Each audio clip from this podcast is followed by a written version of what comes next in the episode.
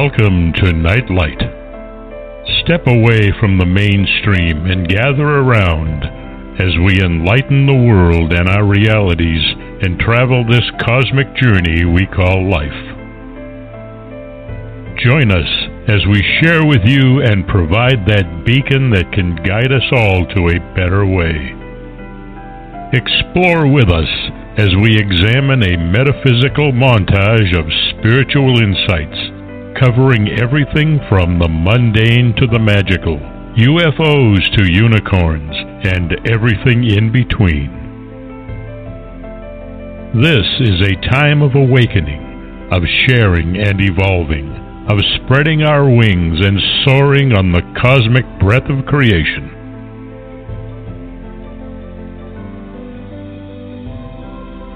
Come and join with other light minded spirits as we weave our lights together to seek understanding, enlightenment, and with a little luck, some wisdom. This is Nightlight, a reminder that you are never alone.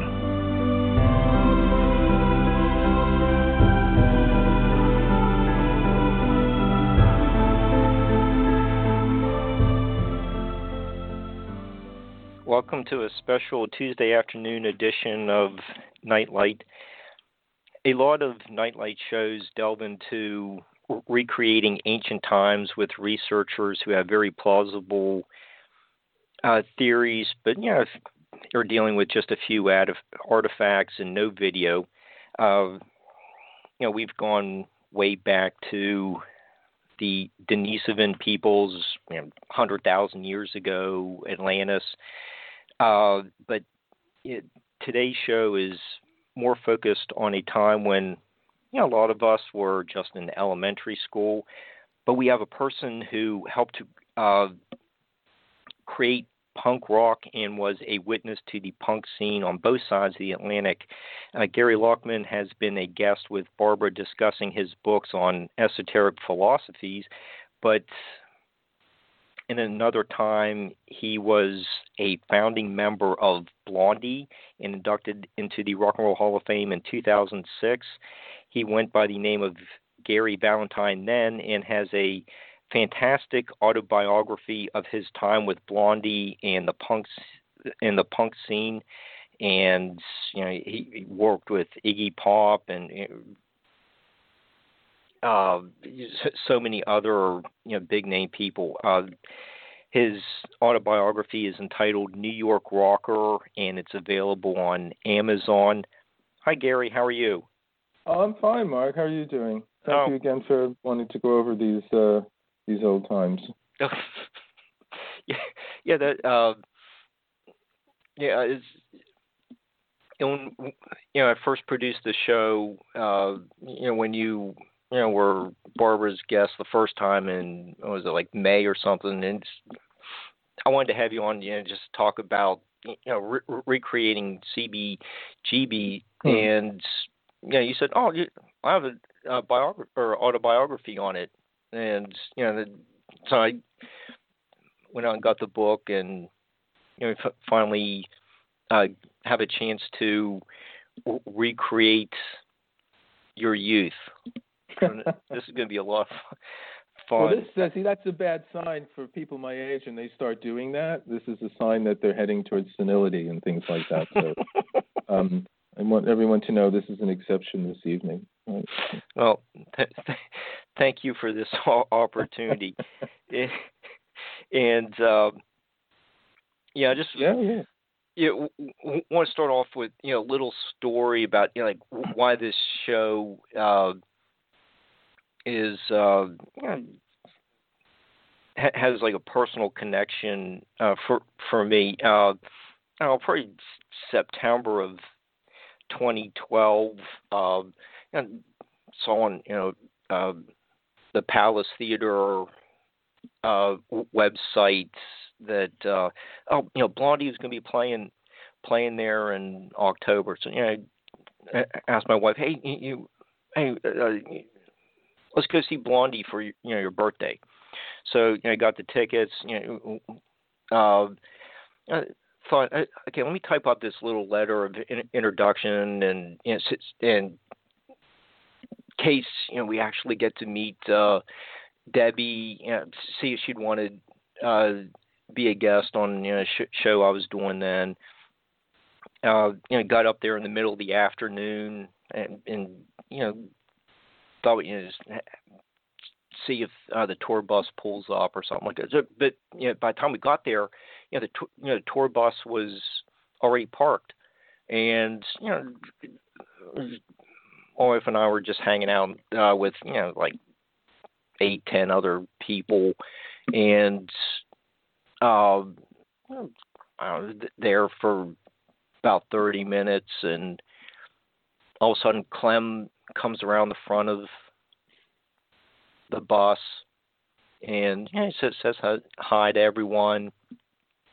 Uh, you know, signed a well-worn album, and and you know, takes off for a jog around town. Uh, about 15 minutes later, uh, suddenly emerges, and everyone you know gathers around her, and she, she autographs all these albums and oh, when it got to my turn, uh, I gave her the uh, paper that I had uh, typed up, uh, invite her to an interview, and uh, and she said, you know, what what do you want to talk about? So, no, you know, the uh, your new CD, uh, you know, your legacy, what's next for Blondie, and your appearance on the Muppet Show. And she she she burst out laughing about that and and you know, she said everyone you know okay let's uh get do all the photos. And you know she took uh you know spent you know was kind enough to spend a lot of time you know making sure everyone got the photos and uh she had to you know head, into the dressing room and uh you know, she was walking away, everyone's like, "Oh, we love you, Debbie," and you know, I I yelled, uh, "Long live the new flesh!" and she turned around and gave, gave me this smile, and she went into the uh, you know, venue, and you know, a couple hours later, she started a fantastic show. So that's my little story of having met two of your bandmates, and now you, you're a guest on our show again for the third time, and uh, you know, it's kind of feel like a Blondie insider. So but right, but uh, you know, since um, you know, since I care about history and and want to have some kicks and want to get some chicks, let's uh, get into the Nightlight Time Machine designed by Ed Wood and go back to like that 70 late 73 early 74 time period. Okay so you know woodstock is what about five years ago uh, you know about what four? I would uh, sixty nine, so yeah, seventy three. Okay. So okay, we have what about another three or four years before the Sex Pistols and disco and new wave. Yeah. You're in just starting college so you're in this transitional state you know music in, in a uh-huh. transitional uh-huh. state too uh, uh, you know, let's r- recreate the scene that you find yourself in at at that time? Uh, at that time, uh, well, I was living in New Jersey, uh, Bayonne, New Jersey, which is the other side um, of the Hudson from downtown New York, Manhattan.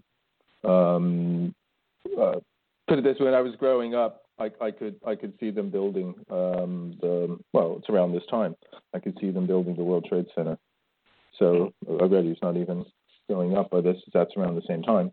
And um, well, I mean, musically, I was I was getting introduced at the time to people like Bowie and uh, uh, Iggy and Lou Reed, and also uh, from England, the Hoople was a band that I, I really got mm-hmm. into. Ian Hunter, I, I, I liked a great deal. Actually, mm-hmm. got to meet him. Got to meet mm-hmm. him. Uh, yeah, well, we'll talk on. about that. And um, uh, well, I got to meet all these guys. I mean, you know, that's what I said. I, I had nothing to complain about. Um, but everyone else was very angry um, in the blank generation and all that. They were all very, very angry people. But um, uh, yeah, but I, I and and and the New York Dolls.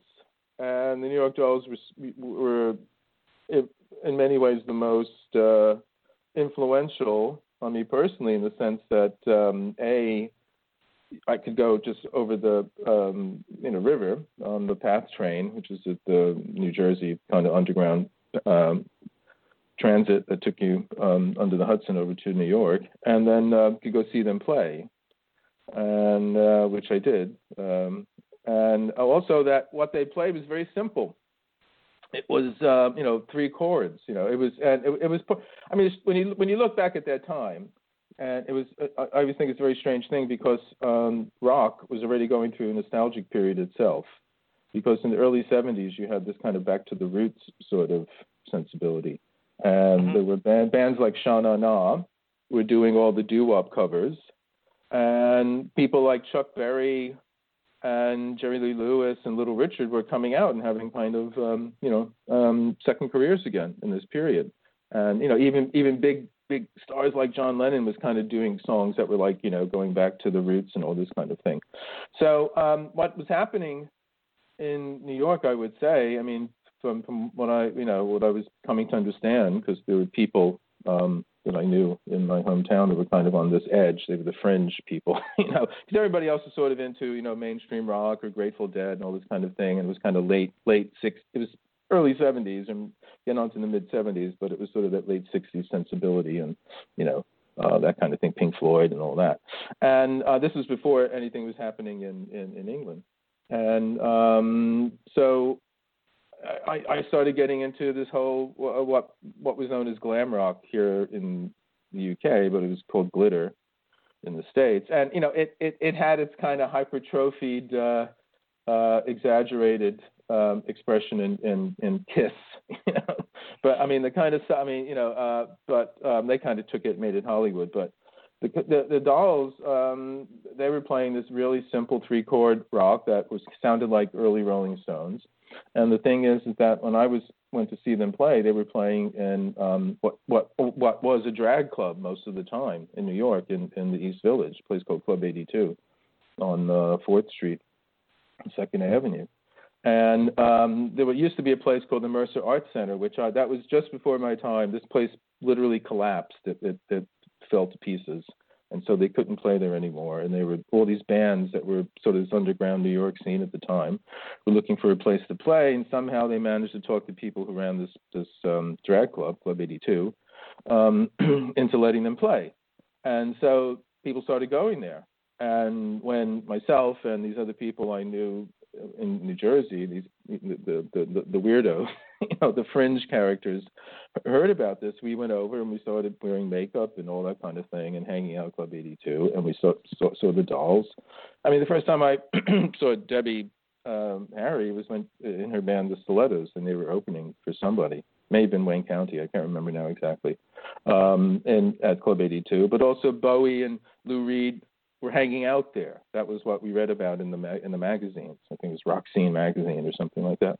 So we decided to go and hang out there, and so we did. And you know, we we we were walking on the wild side and everything else, and it was this wild time. And it was a very wild time for myself personally because I was, you know, I, I got I got thrown out of my home. I I, I wound up living um, uh, in a variety of different sort of crash pads on, under less than salubrious conditions, but going through the kind of uh, you know, kind of season of hell that um, apparently you're supposed to go through if you want to be a poet and all that kind of thing, which is what I, I wanted to do at the time first.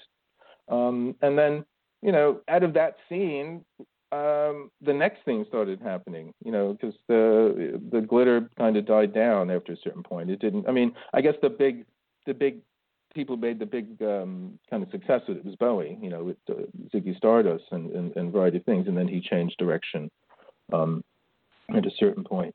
And um, I was living in New York at the time. I was uh, living in the East Village on 10th Street between um, First Avenue and Avenue A, and I was uh, starving, as one has to be if you want to go through your poetic season of hell.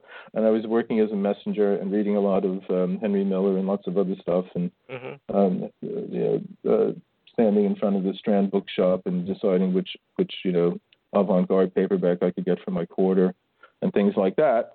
And um, Clem Burke, who I knew from Bayonne, who was we went to high school together, and he was playing. He played in all these bands and band all these cover bands, you know, that did a variety of things. And you know, they, first, you know, first off, it's like he's covering Santana and the Allman Brothers, and you know, people like that. And then when Glitter came, he got into another band, and they started doing sort of Bowie-esque kinds of things, and they were doing original songs too, uh, and that was interesting.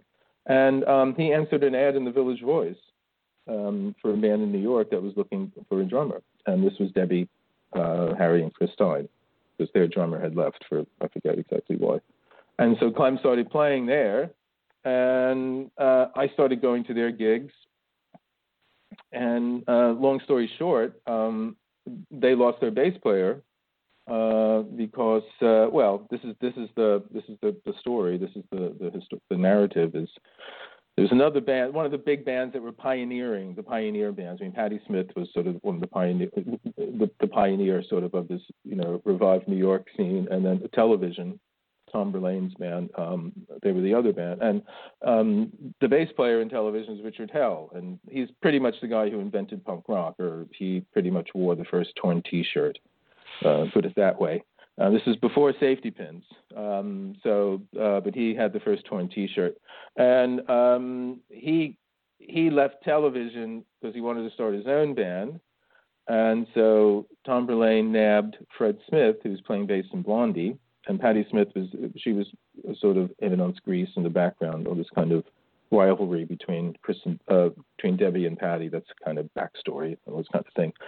But she basically told Fred Smith to leave Blondie to join television because Blondie isn't going anywhere. And uh, which is kind of ironic in the long run. And um, so Fred left to join Blondie, and Clem knew that I could kind of, sort of, almost maybe play uh, uh, it was like I had, had played in like real garage bands, as they call them here. You know, the bands where you played in the weekend and you drove your parents crazy because you had your friends over and they were playing, you know, covering, you know, simple rock tunes in the garage. You know, uh, and uh, but I, you know, I, I I wasn't really a musician. I mean, this is the thing. It was this is one of the ironies in my own life is I I'm I'm the Rock and Roll Hall of Fame. I've got gold records, hit, hit records. I play with lots of people, and I'm doing this show. But I was the last person one would have expected at this time um, to have been doing this because I really couldn't play anything. You know, I, I was the kind of nerdy guy who knew the lyrics, the kind of poet guy, you know, and um, so in any case, I was, you know, I, I had gone to all these gigs. Um, I was living in this place on on the low, as I said, in the East Village, and, and, and it, it was literally a storefront that you know someone had shoved a, a sofa bed into, and you know, a couple other things, and turned it now into a flat. And um, one of the things that was shoved in there was this old piano, and you know every other key was broken. But I had learned, I'd somehow learned, I'd learned how to bang out chords. I learned how to bang out a few chords on the guitar. I learned how to bang out a few chords on the piano, and I just started writing songs. And so this this very bad poetry I was writing got transformed into you know increasingly slightly better songs.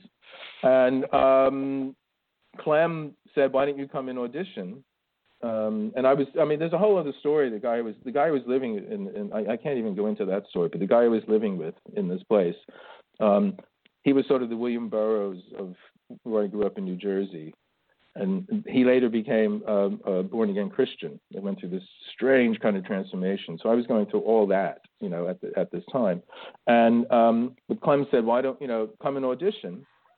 I don't have a bass guitar. I said, "Don't worry, we'll, we'll borrow one or something." So I went and I was able to thump out, you know, we, we jammed on a Stone song, Live With Me, which I think is on Beggar's Banquet. You know, we jammed on that for about an hour or something. And then it's like, okay, it worked. And so I wound up playing with them. Um, and then um, I um, soon after that, I you know after you know doing a few gigs with them and coming because I was I, I had to leave the place I was living in New York because this guy, as I said, he was born again Christian, and he he he he had started he joined this this cult, and he was he was he was going off to Israel to live in a kibbutz, and uh, because the end of the world was coming and all this weird stuff, and I and I, I he invited me to join him, but I, I declined. Um, and I, um, you know, I didn't know where to live, so I had to go back home. And then for the first few months when I was playing in Blondie, I, I was still living uh, living back at home with my parents, and I was, it, it, that didn't work out. And so the ultimatum was, you know, either either you know stop coming in at four in the morning, or you know, um, you know, you know, go on, leave. So I, I left, and this is when I wound up for a while. I was homeless.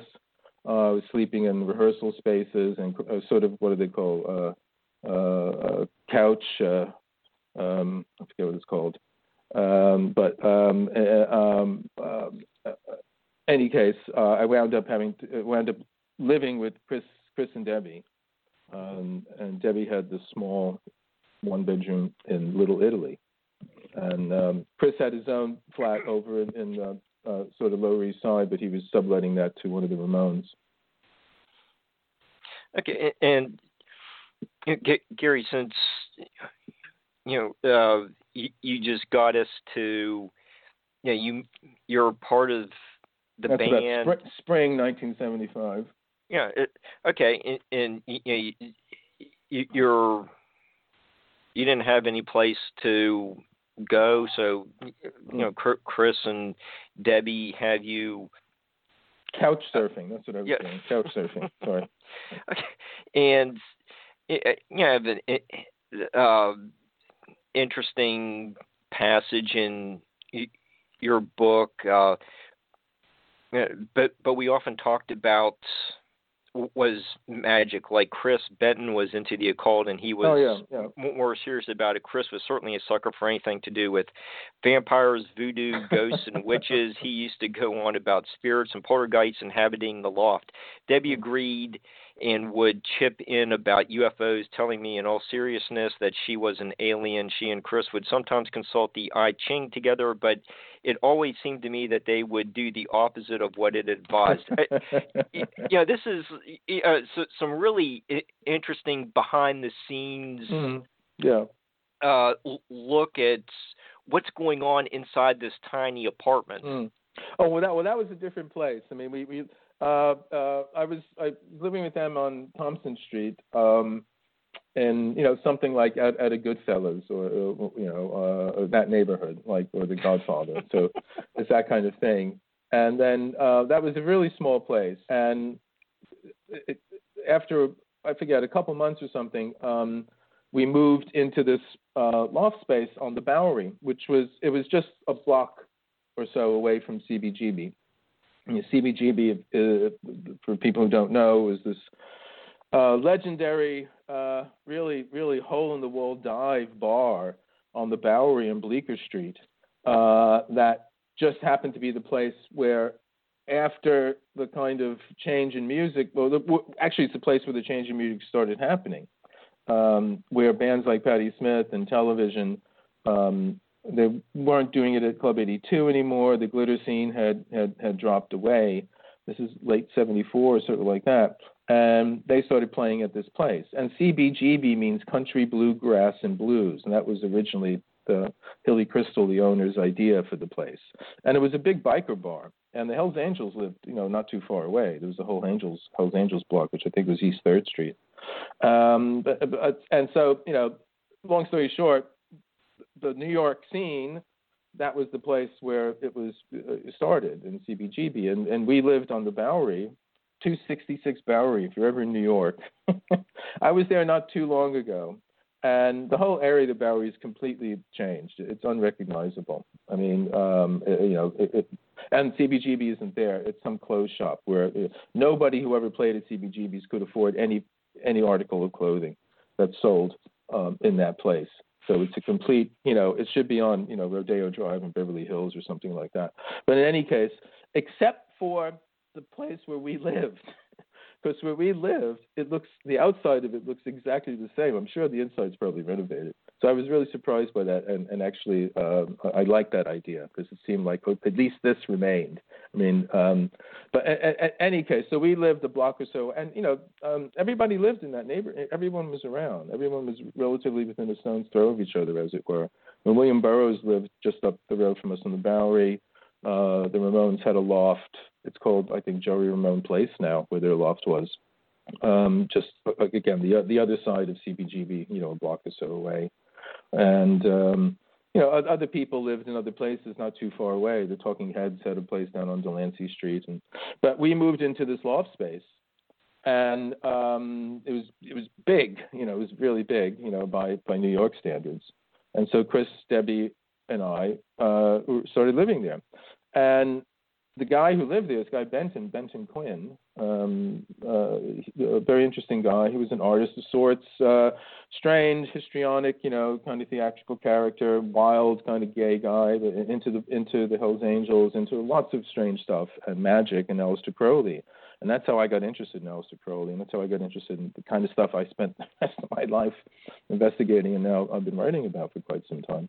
And he was really into Crowley, and he used to do these. He had a Crowley Thoth deck of tarot, and that was rare at the time. And he used to do impromptu readings, and he painted these big kind of canvases, and based on the tarot deck and all this kind of thing.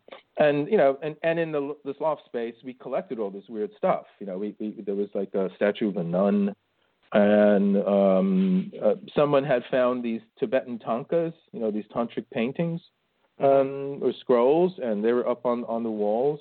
And one of them depicted a, a monk who had died. He was all chopped up in, in this tub, and you know the others were boiling him away, and they were going to eat him, and all this kind of thing. And it was just you know weird stuff, and there was pentagram, you know, upside down crosses, and viewed. And so it was kind of all kitschy, but at the same time, you know, kind of strange things happen. I mean, I have to say, you know, uh, Chris Chris Stein saved my life there once because uh, I was electrocuted. I mean, I, I was uh, uh, I, I picked up a lamp in my little section of of the rehearsal space that was my my bit, and it must have had a short, and I just got you know however many volts running through me, and I was paralyzed. I couldn't let go of it. I couldn't say anything. I was just kind of squeaking, and um, no one was around me. And then he came. It was a you know it was a big loft space, so he came from the farthest, you know, back bit where he was in, that was there, he, uh, he and Debbie's room. He just came in to where I was, and the, you know, totally the other side of the of, of the floor, um, and he saw what was happening and just casually went over and unplugged the lamp. Um, but uh, you know, if no one else had been there, who knows? Uh, so uh, it was that kind of place, and so there were kind of strange things happening. Um, there was all Debbie and Chris talked about, you know, that that some uh, uh, gangster had lived there in the past, and that there was it, it had been some kind of doll factory or some. I, I don't know. There was all these strange. I can't remember all of them. It's all in the book, New York Rocker: My Life in the Blank Generation.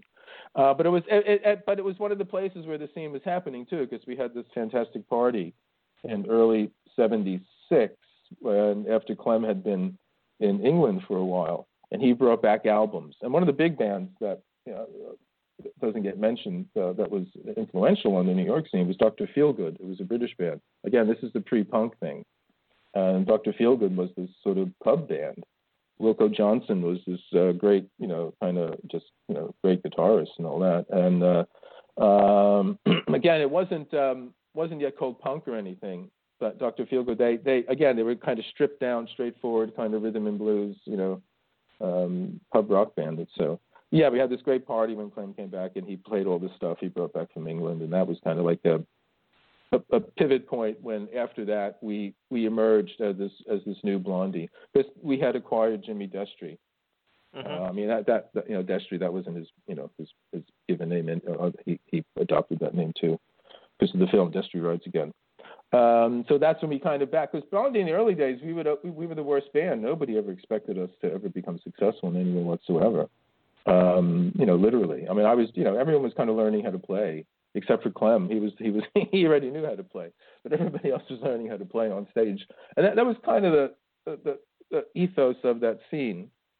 Uh, it was the total opposite of what was happening in mainstream rock because it either, you know, it was so, you know, it was, it was, it was Las Vegas. It was so, you know, slicked down, or it was like Yes or Emerson Lake and Palmer on this sort of you know Wagnerian operatic um, you know scale, and you had to go to the Juilliard School of Music in order to play rock and roll. So it was again, it was complete opposite of that, and a weird mixture of the art scene and the poetry scene with you know Patti Smith and Verlaine and Hell. They wrote poetry, and the lyrics mattered, you know, and there was short songs, and nobody aside. I mean, aside from Verlaine, who was uh, television, they actually were a guitar band in the sense of he and, and Richard Lloyd, who were fantastic guitarists, and they're very different in styles, but they did play this, you know, remarkable kind of almost like Grateful Dead sort of thing. It just, you know, long solos. But all the other bands weren't like that. It was short, sharp, you know, bang. And I mean, the, the Ramones were notorious. They had songs that were some of the songs were I think were less than a minute. Yeah. It, it, it, it,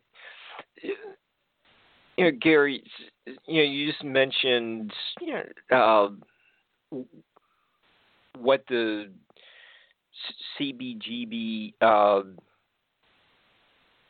you know, building is now, but you know, in '75 or so, uh, was it uh, July 4th, '75 mm. is when you mm. played your first yeah uh, gig there. Uh, uh, what, you know, just give us a walk walk through if we were going to see you, you know, what was the stage like? You know, you also d- d- discuss like the, most most of the activity. It smelled so horrible in there that a- after the band was done, that you, you, you know you wanted to see. Everyone went outside, and there's all, all this activity. Uh, you know, in, in the bathrooms that equaled whatever was going on uh, on the stage. Oh no, it was you know I mean it was a dive you know. I mean uh, as I said it was a biker bar, um, but um, you know it, it was uh, I mean they had this dog Hilly who was again he was this old biker guy you know uh, burly bearded um, you know big big guy. Uh, and uh, he had a dog and basically the dog you know shat everywhere. And it, it, you know you know and the whole thing was like I said it was it was before the punk thing. It was all this kind of you know we like dirt or you know we we like it rough. It wasn't love and peace. It was all kind of it wasn't health and well being. It was all kind of you know on on the edge kind of thing. And um, it was a dive. You walked in and there was uh, either Roberta Bailey or fellow named Merv or somebody else was at the door and they checked you out. And if you were in the band, you got in free or if you were somebody, you got in. If not, you know. And initially, it was initially it was like being on a deserted island where everybody took in each other's washing, you know, because we, you know, the, the audience was other band members, you know, so you had other bands come see you play initially, except for the the big names in the first the, the beginning, like Patti Smith or or television, and then gradually it became more.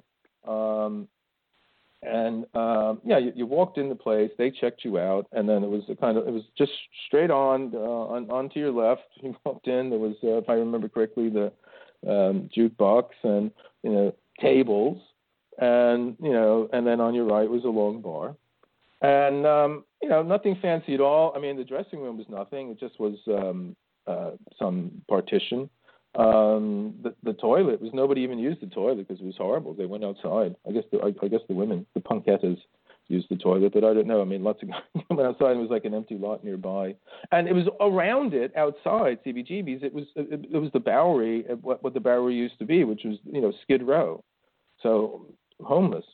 The homeless people, mostly men, all these different hotels. There's the Palace Hotel next door to you know, CB, uh, CBGB, which was a, a, a, a flop house, you know, and that was all around, uh, around there. So it wasn't a particularly, you know, um, as a salubrious kind of neighborhood. And then um, other places nearby, you know, catered to different kind of, you know, weirdness. There were, you know, gay bars nearby and things of that sort. Uh, there was a truck and warehouse theater where my girlfriend at the time, Lisa Jane Persky, who um, later went on to do quite a few films and at, also was photographer and writing a lot for a newspaper called New York Rocker. That's where I stole the title uh, of my book from.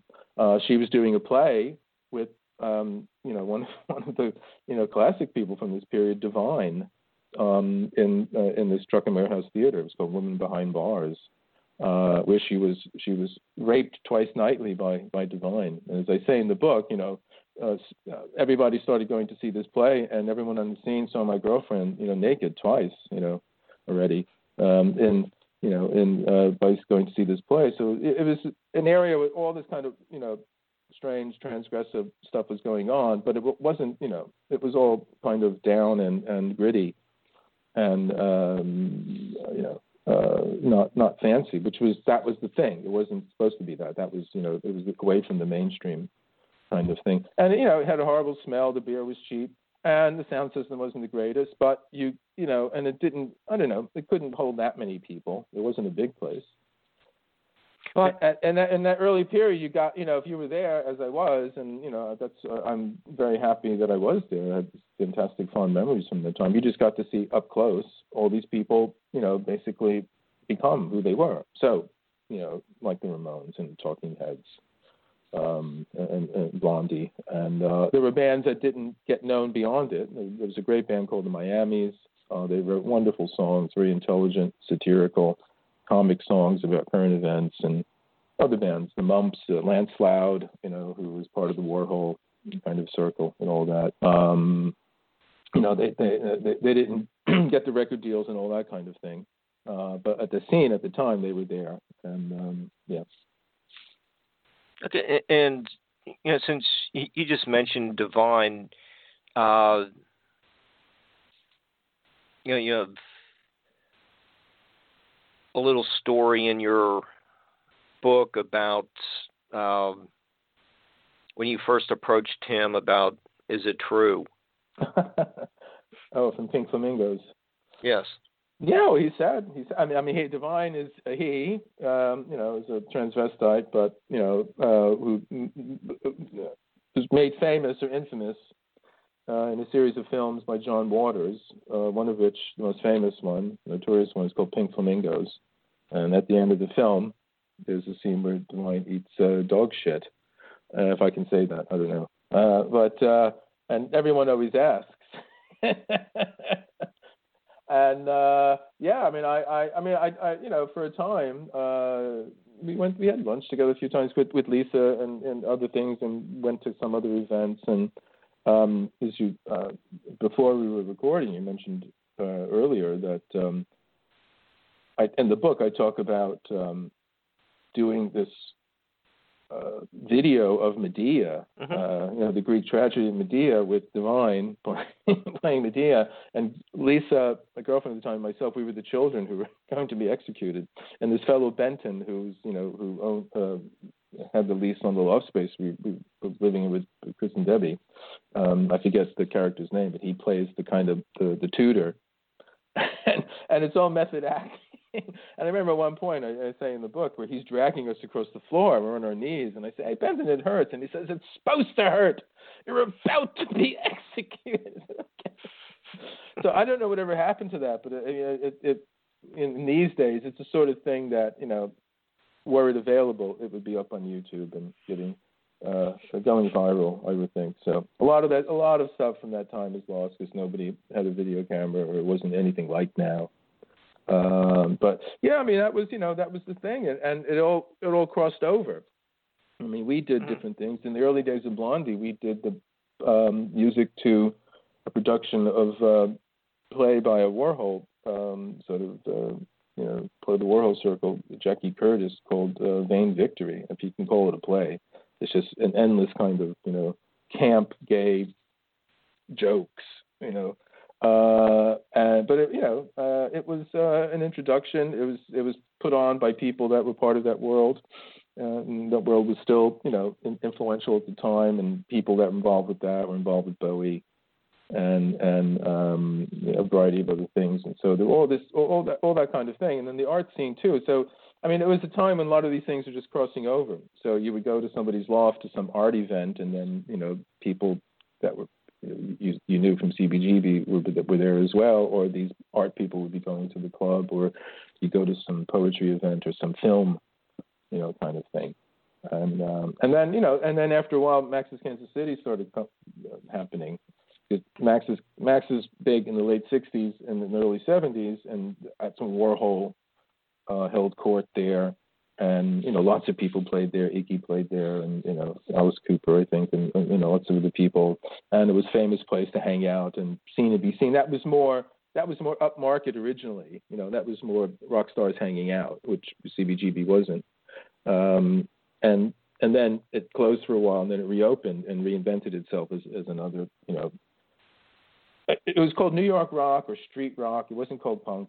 Um, Punk magazine turned up, and then it kind of got this name. And it, it, it for me, it, it started to shift then because it became too easily recognizable. You could come over from, you know, men, you can come over from Connecticut and, you know, be a punk or something on the weekend. So, uh, and it started to lose that edge, kind of art, um, poetry, kind of leavening that the the three chord rock uh, was getting that to me made it made it made it uh, very very interesting and pretty much unlike any other time I think. And, and Gary, when you know you're on stage at uh, CBGB, uh, you know in these early days of Blondie, you know you, you're doing some covers, but you also have uh, disco song that's uh, going to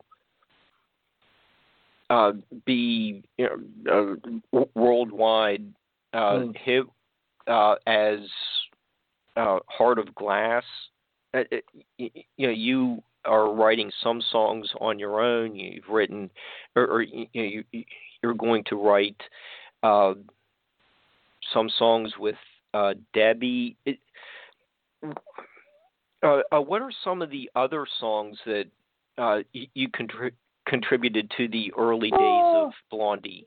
Well, I mean, there was. So- I mean, I, I, wrote a lot of songs. The ones that got recorded, Ex Offender. I mean, I I, I wrote um, I wrote that, and then Debbie Debbie. Well, I mean, yeah, I I I wrote the music and all that, and then the the lyrics to the chorus, and Debbie wrote the lyrics to the verse, and then um, a song we did called Kung Fu Girls. I, I wrote a bit of that, and Des- Jimmy Destry contributed something, and Debbie, you know, the, the lyrics. But even some songs that didn't get recorded, um, I, I wrote at the time because we were just experimenting, you know.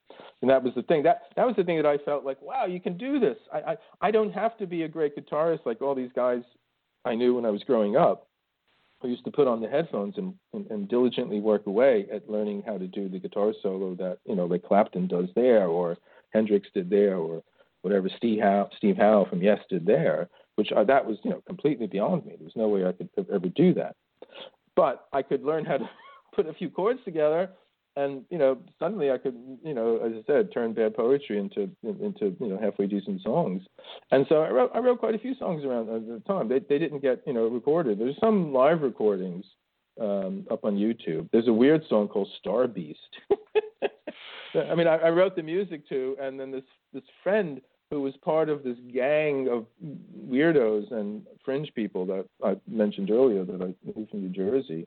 Um, he wrote the lyrics, and he wrote his name was well, his, his name was Ronnie Toast. That was his sort of nom de plume. But uh, uh, uh, he um, he wrote a couple. Uh, he co-wrote a couple uh, Blondie songs. Um, um, there's one called Cautious Lip, I think, that's on their second album, Plastic Letters. One called Rifle Range, it's on their first album. He wrote this weird stream of unconsciousness kind of poetry that somehow fit in uh, at the time. And so, um, um, uh, but uh, I mean, the big song well, Ex Offenders got us the record deal, and then later I wrote a song called "I'm Always Touched by Your Presence, Dear" about Lisa, and it was about all these telepathic experiences we were having, these psychic experiences. So at the time that I, I had got interested in all this kind of stuff because of living in this loft space and being introduced to it by this fellow Benton, and also discovering uh, this book called the, Outs- uh, the, the Occult by Colin Wilson, which changed my life, as as one dramatically says. And I became very, very interested in all that sort of thing the paranormal, the mystical, the magical, the esoteric, and so on. And eventually, you know, my, my early youthful, enthusiastic, um, indiscriminate embrace of it, you know, became, you know, um, you know, the, you know, more or less serious study of it. And, um, but at the time, I was just, you know, plunging into it. And uh, we started having these strange, when I was Uh, we were on uh, because the Blondie's breakthrough. We, we recorded the album in late '76. It came out at the very end of '76, but in '77 we uh, sort of spring or, or, late winter whatever '77 we went on this tour, um, U.S. tour, North American tour, opening for Iggy Iggy Pop. Uh, of Iggy and the Stooges, and he's one of the grandfathers or whatever, fathers of punk rock. And on that tour, David Bowie was in Iggy's band, although he was not announced. He was he was performing and traveling incognito. In fact, he drove. Um, and if you know The Man Who Fell to Earth, that film, the car and the chauffeur in the film are, is Bowie's car, and he, he he wouldn't fly, so he drove to all the different gigs. And you know, we did. Uh, it was a long tour, and there's a whole account of the tour in in the um, in the book and uh, but we got to know Iggy, and then that later on, I uh, after I left Blondie, and um, well, the, the last the, the, last person I played with, and uh, at least at that time, was I um, in 1981. I did two tours with with Iggy Pop, uh, and Clem Clem was was drumming with him at that time too. So that that was that was like the, the other end of, of, of the story. Um, but um, yeah, I mean, you know, we we recorded the album and um, it came out in beginning beginning of well, late, late it came out at the end like Christmas time. In fact, I, I remember there was uh, yes, there was a review in the New York Times on my birthday, which was Christmas Eve. So I thought that was quite um, that that augured well for the future. Gary, is aside from uh, all the you know, stories of well-known musicians.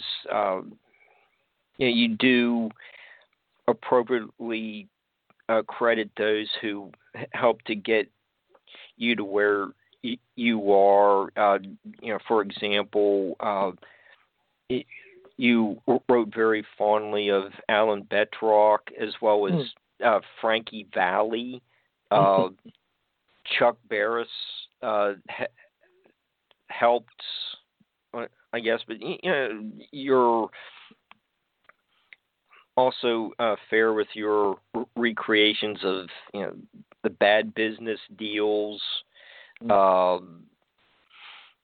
the underbelly of the music scene, like Nancy and her influence in England uh, while you know she she was shagging Sid. Oh, uh. Yeah. Um, you, you really uh, this book really does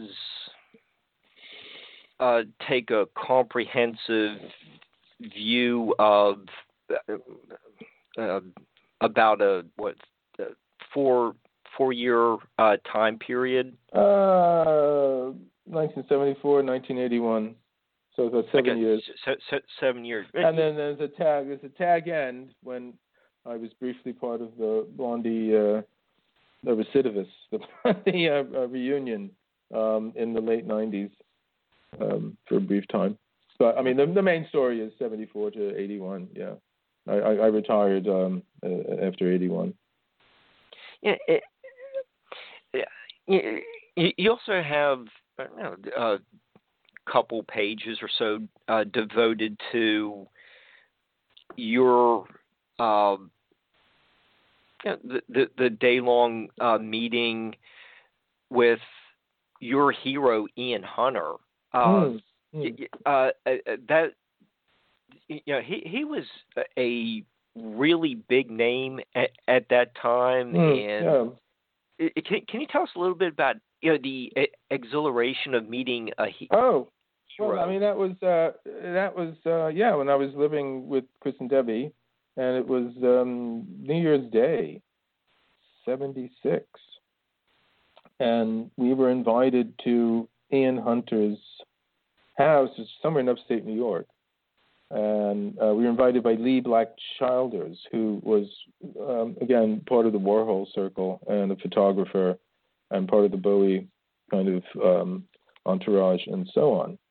And uh, well, you know, well, one wonders if Lee invited us because Debbie had a had had her had her car, her Camaro, and we could drive there. But I I I'm not going to get catty about that sort of thing. That's the kind of thing you would argue about with Lee. You say, "Oh, Lee, you've only invited me because of my car." Oh no, not at all. But um, any case, uh, we we yeah we and I mean I I, I said I Ian Hunter he's not as well known probably these days, and at the time he never quite got as big as he um, should have been. But he was in a band called Hoople, and he wrote these really interesting song, you know, uh, interesting lyrics, and it was very good music. And um, they had a couple hits. Uh, well, the big hit, at least I think in the states, was "All the Young Dudes," but that was um, Bowie had, had wrote that. Uh, but they had, you know, bigger hits in in, in the UK. And he, he wrote a Diary of a Rock Star, which I, I like too, because it was, um, you know, I don't know. And I, I sadly I modeled myself after him, and for some reason he wore dark glasses all the time. So I started doing that. I think it ruined my eyes uh, because I wore dark glasses at night often. But I have to say, when when um, we were invited to go on, on New Year's Day to spend New Year's Day at his place, um, I wondered, God, you know, does he wear the dark glasses at home? And I, I discovered, yes, indeed, he did. And but we all, you know, we hung out. We had, you know, Christmas Day, whatever, food, dinner, drinks, and all that. And then we wound up jamming, which was was just a lot of fun. I mean, I'm I'm thinking like, what the hell? You know, not too long ago, I was I was in New Jersey, wondering what I'm going to do with myself or whatever. How am I ever, ever going to escape this, uh, you know, one horse town, as it were? And here I am. You know, I'm hanging with one of my heroes. Um, and you know, for a while, that's that was happening in my life. I mean, I, I we we we did this tour with Iggy, I later played with Iggy. Um, I you know met Bowie more than more than a few times. I, I even I, I even got kicked out of Bowie's uh, loft space in, in, in, in Midtown Manhattan in in the early '80s, yeah, around this time, '81 or something like that. And this is precisely because of an argument about Colin Wilson, um, who I mentioned earlier. His book, The Occult, got me interested in all this sort of thing. And I I, I went with a, a friend of mine was invited to some get together at Bowie's loft space, and he, you know, he said, "Come on along," and I said, "Why not?" You know, whatever. And you know, not that I was any kind of you know host friend or anything like that, anything at all, but you know, we did um, our paths had crossed, as it were, or my my my my path had crossed his larger orbit once or twice. And um, but in any case, in a lull in the conversation, someone and had, the conversation had been about the occult or the supernatural, and uh, my friend said, you know, I guess to get things going or to get an entree, said, oh, well, you know, Gary knows all about this because he reads Colin Wilson. And Bowie said, Colin Wilson, oh, he, he heads a coven in, in Cornwall. And, you know, he draws pentagrams on people's doors and all this kind of stuff. And uh, that really wasn't the case. and Bowie was a bit inspired at the time, if you nudge, nudge, wink, wink, know what I mean. And um, I, myself being a very kind of straightforward and you know um, honest guy, I said, "Well, David, it's not really like that." Oh no, he does, and he draws down those spirits of you know Nazis and all this weird stuff he was saying. And so, long story short, um, that, that he had these two women bodyguards, and I forget which James Bond film it is, where there's Thumper and Bambi, but they're like these two you know women assassins, you know, who you know try to mm-hmm. you know uh, do Bond in. So it was sort of like Thumper and Bambi came over to me and they they said, uh, David's a bit tired. Perhaps you should leave. I said, okay, I'll go. So you know, I got kicked out, but I, I later realized, you know, what he was doing. And long story short, I, I know which book of Wilson's he was reading at the time, and he was conflating different things that Wilson was writing about. But he was under under the influence of a um, inspirational substance. So I'll I'll cut him some slack. Okay. It. Uh, how did all this early on writing when you're 19, 20 mm. pre- prepare you for um, you know writing these uh, h- historical books that mm. Barbara interviews you about? Well, I started reading about all this stuff then. That that's basically it. And and the more I read, the more interested I became. And I mean, one of the things I say in the book is gradually one reason I left music is I was getting too smart for rock and roll. Um, and I, uh, my own band, I had um, after Blondie. Uh, I left Blondie in seven, uh, late '77, and wound up moving to Los Angeles uh, because Lisa, well, Lisa and I were still together, and she had gone there to pursue her acting career. And I got more into all of this sort of stuff there. Um, I started a band called The Know, K N O W, and that was because of my interest interest in Gnosticism, which is about gnosis, which is knowledge. And I got deeper interested in Crowley. I got involved with the Crowley group for a while, and then um, uh, so I mean, gradually I just started reading, reading more of this sort of thing, and certainly more and more of Colin Wilson uh, I became, you know, rather addicted to his uh, his books. And I, when we were on tour, whenever we were on tour, and uh, even even with Blondie, I would always get up early, and and if there were any like used bookshops in town, go to them and buy everything and all this kind of stuff. And then I would do the same, you know, with the Know. I mean, even though we didn't get a big record deal, we were we were a very popular band on the east and west coast. We were a bi-coastal band, and we used to do mini tours up either coast. You put out a couple singles and so on. And um, so gradually, I just, you know, and then when the Know didn't get their own record deal, I I kind of said, okay, I've I've done this. Um, the taste in music was sort of changing, and I I didn't feel inspired anymore to sort of write songs for uh, yeah, that's one of the re- reasons too. And then a friend of mine, Rob Duprey, who was a guitarist, he was in this band called the Mumps, one of the bands I mentioned that were around CB's day, but you know didn't get um, you know uh, didn't get the acclaim that later bands did. He was playing with Iggy, and Ivan Kral, who had originally played with Blondie for a while and played with Patti Smith for a while, he was playing with Iggy, but he jumped ship just before a tour.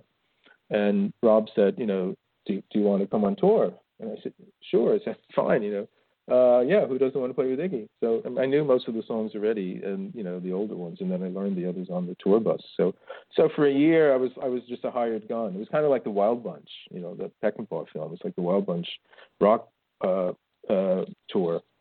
It it was uh, yeah, it was kind of make or break tour with Iggy with his um, uh, uh, record label at the time, Arista, I believe and it was an album called Party. So that's what that was. That's what that tour was about. I was like, yeah, party. So we did. And after that tour, I kind of said, okay, I've done it, and I, I just, you know, I didn't, I didn't really feel, you know, I didn't really want to play anymore. I kind of outgrew it at that point. point, and that I went completely different direction. I spent a couple of years not doing anything particular. I, I had uh, uh, Presence, Dear was a big hit in Europe and the UK, and um, it was top ten. So I got you know a nice chunk of royalties from that. And I just read a lot.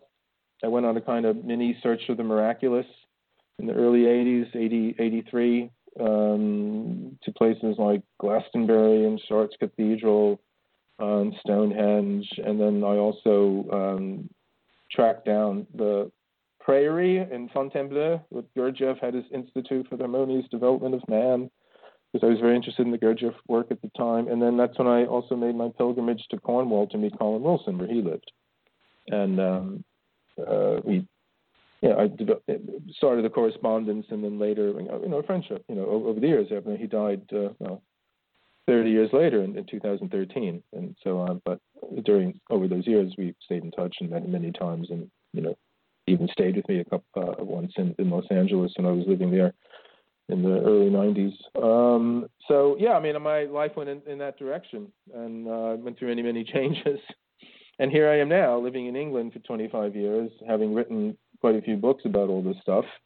Um, and I'm not, you know, I'm not really in the music. I mean, briefly, I said, I, I think I said earlier, I mean, Blondie, they they started this kind of reunion uh, in, in the late '90s, and I got involved with that for a while, and I did uh, quite a few concerts with them, and even did some recording with them, one of my songs, which uh, kind of got lost in the mix. I don't know, maybe it'll turn up one day. Um, and um, yeah, and then after that, when I got kicked out of Blondie again, twice uh, with 20 years in between. There's a story about that. Uh, but I had had a band here for a while called Fire Escape, and we we did we did you know for about two years. We played lots of gigs in London and and all that. And um, then you know I had children, the writing had started, and so that's that's what I needed to do. Okay, Gary, you uh... can I can can we take a break for a sec? sure. One sec. I'll be right back. Okay. Yeah, uh, this has been a fascinating recreation of hi- history. Um, it certainly um, presents a whole nother side of this amazing man. yeah.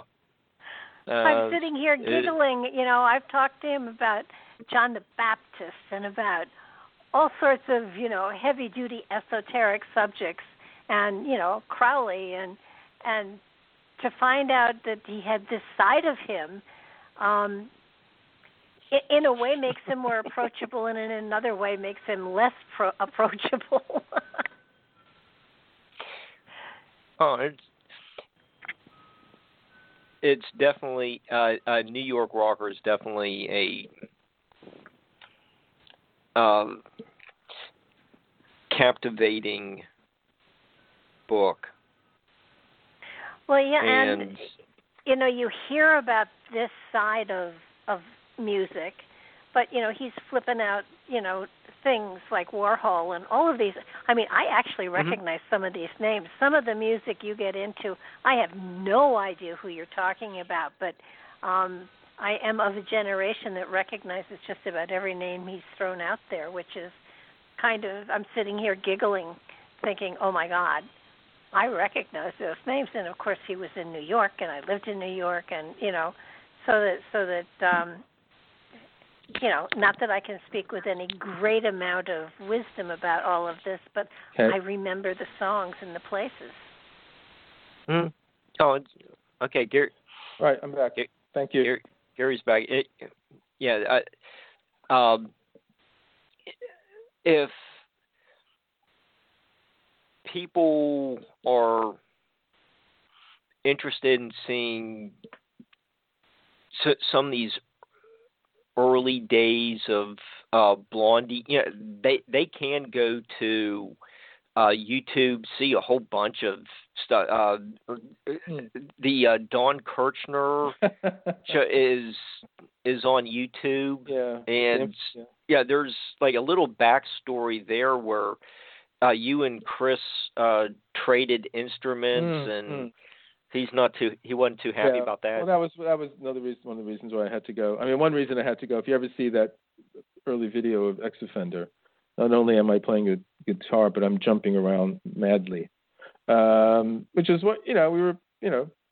We weren't rock stars. we were kids playing rock. In any case, you know, it. it but I mean, but the the other thing was, yeah, I, I played guitar because it was my song, X Offender, and I wanted to play guitar on it. And uh, um, you know, Chris is his style. I mean, he was good what he did and all that, and you know all that. But the, I, I didn't think his style was good for the song and and that kind of thing. And that was one of the bones of contention or the things that started friction was that I, I wanted to play guitar on, on more of the songs that I was I was writing. And uh, I mean, it, you know, it, it's understandable in hindsight that that you know would have um, caused problems, but at the time I was young and you know.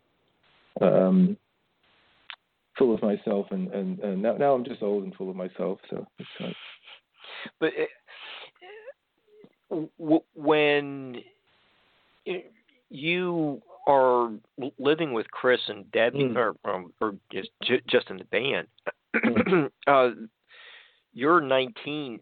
They're they're uh, basically ten years older. Uh, well, Debbie, you know, Debbie they're approaching years, thirty. Yeah, De- Debbie was ten years older. Uh, still is. She still is ten years mm-hmm. older than me. And um, Chris, I think, was about five, about five or six. So, I, mean, I was, I was the youngest. I was, I was a kid. I mean, literally. Um, the the other the other guys were a year older than me at least. So, so yeah. Yeah, I mean, I mean, she had been around for a while already. You know, she had a band in the late '60s called the Wind in the Willows, and um, then various different incarnations of groups uh, before it, turned into Blondie. Um, I said the first time I saw her was the group she called the Stilettos, and then it was uh, three. It, it, was like a girl group, like like the Supremes or something like that. Mm-hmm. You know, and it was all kind of camp, campy kind of stuff. Um, and then I don't know something Blondie and the Banzai Babies and Angel and Snake and you know so different incarnations, um, trying to make it, you know, on the scene, and um, uh, it's you know it started to gel into something when Clem started playing, and then I started playing, and then when we got Jimmy, then then it then it developed this kind of recognizable sound that was you know Blondie. Uh, at least then it was kind of a '60s retro sound because Jimmy had this Farfisa organ, and I I mean I I grew up you know I heard all this great music on the radio, and I was a kid in the '60s. I mean I I was born at the end of '55, so. Uh, I remember going to school in the early '60s, and even before the Beatles, it was you know all the girl groups kind of thing, you know, the Shirelles right. and all that, and then Ronettes, and then there was the British invasion, and then you'd have then the American groups start, you know, Lovin' Spoonful, the Byrds, and all that. So I just grew up with all this kind of very melodic songs, you know, on the radio, and um, that's more or less what came out later on when I started writing songs. Um, but then you know the ta- the taste changed, and so it was sort of like, oh well, you know that that's kind of what I did. So it wasn't really what you know what was happening after a certain point. And, and Gary, you have um, a lot of uh, you know, f- photos in your book, uh, pro- probably you know, never before published hmm. uh, photo. You, you just have a book, book that uh, has these uh, photos that uh, depict the graffiti all over the walls and the you know just uh, recreate the scene. Plus you know you, you, you know your stories of being there. It, it it's really a fantastic book that you know, does fit in with what we we do on Nightlight is you know, kind of focus on uh, transporting people to different time periods and you know let's you know like I said at the beginning of the show you know, the, yeah. the, researchers discuss it well you know you were actually there but mm. it, it's I, I think New York Rockers, if you like that time period, or you know, just a listener oh. is looking uh, for so, something to read, it's a neat autobiography of all these big name uh, uh, people that uh, became your friends. well, yeah, I mean, you know, uh, I wouldn't want to say everybody's in there I, I, I tried to jam as many names as I could on the cover uh, to get people's attention. Uh, but yeah, I mean, it's all the you know. I mean, uh, it was my life. It's what the, the the subtitle is. My life in the blank generation, and the blank generation was a song by Richard Hell, and that was um, kind of the, the the the anthem, as it were, of of that uh, period in New York. Then, and blank sort of you can fill in the blank. So it was about it was about reinventing yourself and uh, that's what you know people were doing then. And I was, you know, what can I say? Is uh, absolutely thrilled to have been part of it, and you know, um, and still be around. One of the sad things is that a lot of people from that time aren't around anymore. Um, I, I, I haven't looked up the statistics, but I, I wonder what you know um, how the mortality rate from that generation compares to um, you know uh, earlier and, and and and later ones because um, many of the people I knew from that time just uh, you know, passed away um, for a variety of reasons. And um, and it's a New York that doesn't exist anymore. You talk about lost worlds, you know, uh, it just isn't there anymore. I mean, New York itself uh, has changed dramatically over the years. The, the parts of town where this took place aren't the same, and um, yeah, and the thing, you know, among among other things, is that uh, nobody can afford to live in New York anymore. You know, one of the th- th- th- this music scene took place where it did because that part of New York at that time was still relatively affordable um, for people that were artists or musicians. You know, so but now you can't. Um, I mean, that sort always happens. The, the pioneers go and stake out the area, and then gradually it oh okay this is a part of town that's becoming popular and hip and then the you know the um, landlords start hiking up the rent and push everybody out. So I don't even know where I, I, it was Brooklyn for a while, but I think Brooklyn's even out of reach of lots of people now too. So, um, but at that time, this was, and again, you have to remember this is New York '75. Uh, this is the, the garbage strike. Uh, '77 was Son of Sam. mm-hmm. uh, it was the blackout. It was the blackout. Yep, it was a strange time. It was a strange time in New York. I mean, I'm, I'm again, I'm, I'm nothing but happy that I was able to be there at that time and to live in these interesting neighborhoods. Like uh, I lived in the East Village, uh, the Bowery. I lived in the West Village, um, yeah, Little Italy. Got to know New York, and um, you know, during the, the formative years of my my late teens and early twenties. Um, yeah. So, what can I say? Well, thanks a lot for going through these, uh, you know, little trip down memory lane here. Yeah, the, and uh, I know Gary, you have, um, you know, a lot of important things that you need to uh, get to, and I, I just wanted uh, to let you know I you know appreciate you making the suggestion of uh, you know get uh, my New York rocker and uh, um, you know uh, c- coming back to, to re- recreate this interesting time period. I I'm uh, very appreciative of you know th- th- this opportunity mm. and the suggestion you made. I, I you know this was really a terrific show. It was a lot of fun, mm. and I, I know you have to. Uh, uh, get get back to business, but I I just wanted to thank Oh, thank you. It's a pleasure. I mean, you know, if, if your listeners want to get a sense of it, uh, listen to the first albums everybody made. You know, so the first Patti Smith, first Television, first Ramones, first Talking Heads, and first Blondie album, and um, yeah, it'll give you a sense of what it was like. Okay, and and uh, uh, and of course, and of course, buy my book too. But, yeah. Yep. Oh, it's, it's, it's several of your books, and it, where where do you um, you know want to send people to get? Uh, oh, it's on so, Amazon. You know, I mean, it's not, I mean, I mean, uh, yeah, uh, the inner the traditions. Oh well, oh, well, I mean, my my my my other stuff, the you know the the books I've been writing. I mean, no, oh, that's just you know, I mean, you can get, you can get them on Amazon or anything. Uh, I'm I have a website. Uh, I, I I don't know much about this kind of thing, but as I said, as you mentioned, there's there's some early clips of Blondie on on on YouTube. There's some very very early stuff, some very early black and white stuff. Um, you know, so like from the very earliest days, I was playing with them. So from you know from archival perspective, it's very interesting. And and there's a, there's other there's other stuff too.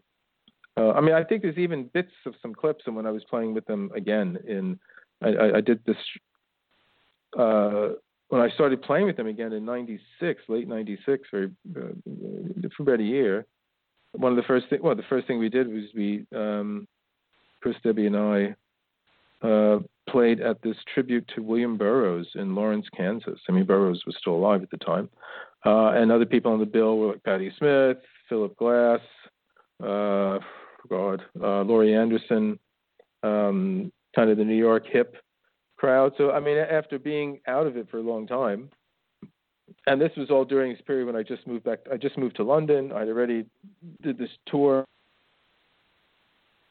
of Eastern. I was writing. I was covering an arts festival, and strange stuff was happening. And then I got um, a call to come. You know, asking me if he wanted to come back to New York and put the band back together. So yeah, what what the hell? so I went, and then one of the first things we did was go and do this show, and there's some clips of that up on on YouTube too. So you know, there's some stuff out there. There's some evidence of all this stuff out out with the general cultural debris out there. So you can, if you really want to find it, you can. Okay, and, and I've just been. I was really impressed with how accurate your memory was on the dates, the uh, people who were the headliners or, or mm. you know, they were opening for you. Uh, it, it, it's really uh, you, you, you you do demonstrate a uh, thorough uh, recollection of to some of these shows and uh, festivals? Hmm. I, I, you know, I, I kept journals at the time, and you know, oh. all, all that sort of thing. And um, yeah, you know, I was. I mean, I, I wanted to write the whole time I was doing all this, but um, it, it took me quite some time to be able to learn how to write something that people would find readable. I mean, I had at least a good ten years between leaving music and, and starting to, you know, write um, for magazines and journals in the early '90s.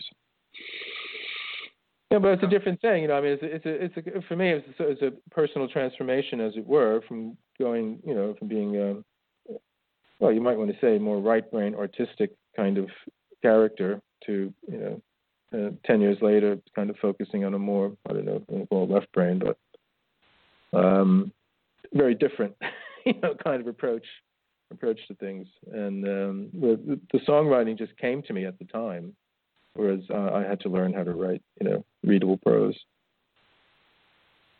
Okay, so uh, yeah, what is next? Uh, next, uh, uh, I don't know. I'm some sort of um, mid books at the moment. Um, I have a book it's supposed to come out next year, but because of COVID, it's been pushed back a year. Mm-hmm and it's called Time and the Dreaming Mind, and it's about my experiences with precognitive dreams and uh, synchronicities, those odd, meaningful coincidences that happen to us um, more often than we probably know.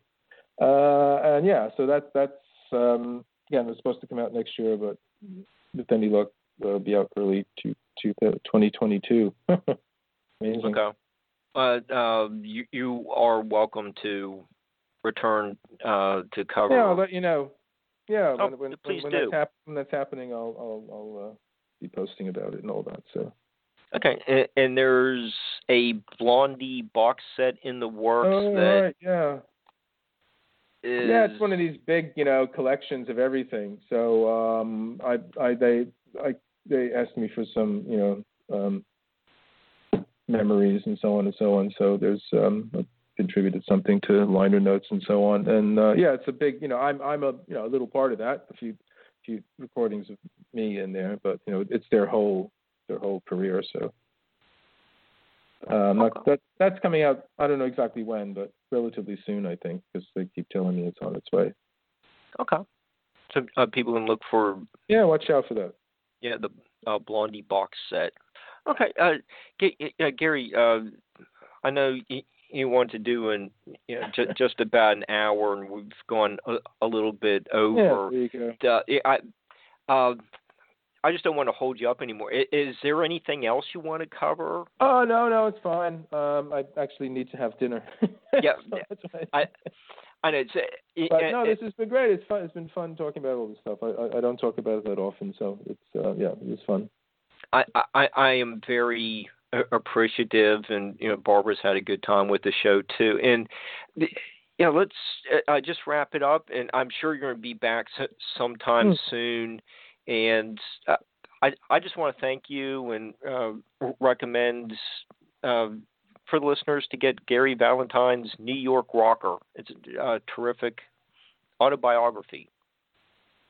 Thank you very much. All right. Take take care, Gary. You too. T- take care, Mark. Thank you. Bye. Take care. Bye bye now.